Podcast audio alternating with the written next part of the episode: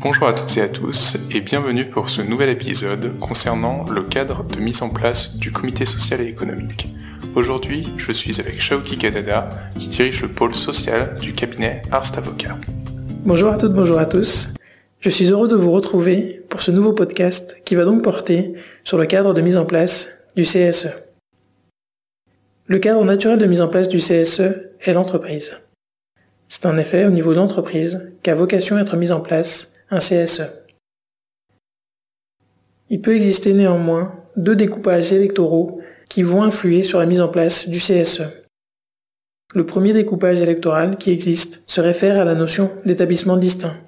Le second à la notion d'unité économique et sociale. S'agissant de l'établissement distinct, si une entreprise est constituée de différents établissements, devra se poser la question de savoir si ces établissements constituent un établissement distinct. En effet, une entreprise composée de différents établissements distincts devra mettre en place, au niveau de chacun de ces établissements, un comité social et économique. Comment se caractérise un établissement distinct? Les ordonnances du 22 septembre 2017, dites ordonnances Macron, ont fixé les modalités de mise en place des établissements distincts. Le nombre de périmètres des établissements distincts résulte de façon prioritaire d'un accord collectif conclu entre l'employeur et les organisations syndicales représentatives. À défaut d'accord collectif, l'employeur peut définir le nombre et le périmètre des établissements distincts par accord avec les membres du CSE. À défaut d'accord avec les membres du CSE, l'employeur pourra alors définir le nombre et le périmètre des établissements distincts de façon unilatérale en se référant à l'autonomie de gestion du chef d'établissement.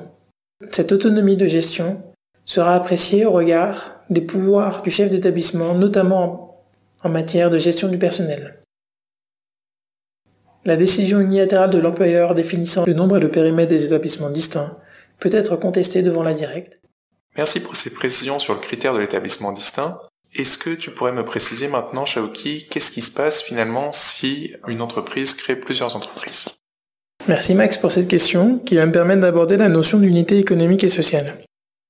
Il existait en effet une pratique qui consistait à créer de façon artificielle différentes entreprises dans le seul et unique objectif de ne pas atteindre les seuils d'effectifs nécessaires à la mise en place du CSE. C'est afin de contrecarrer une telle pratique que la jurisprudence a institué la notion d'unité économique et sociale. Cette notion va permettre de réunir en une seule entité les différentes entreprises qui ont été constituées de façon artificielle. Et c'est au niveau de cette entité, l'unité économique et sociale, que sera apprécié les seuils d'effectifs. Comment reconnaît-on une unité économique et sociale? Par définition, une UES se caractérise 1 par une unité économique, 2 par une unité sociale. L'unité économique se caractérise par deux critères. Le premier va porter sur la concentration des pouvoirs. Concrètement, on va regarder si les différentes entreprises sont composées des mêmes dirigeants. Le deuxième critère de l'unité économique est l'identité ou la complémentarité d'activités. Si les activités sont identiques, la réunion de ces critères est évidente. Peut se poser la question pour des activités différentes. Le fait que les activités soient différentes n'est pas un obstacle à la reconnaissance d'une unité économique dès lors que ces activités sont complémentaires.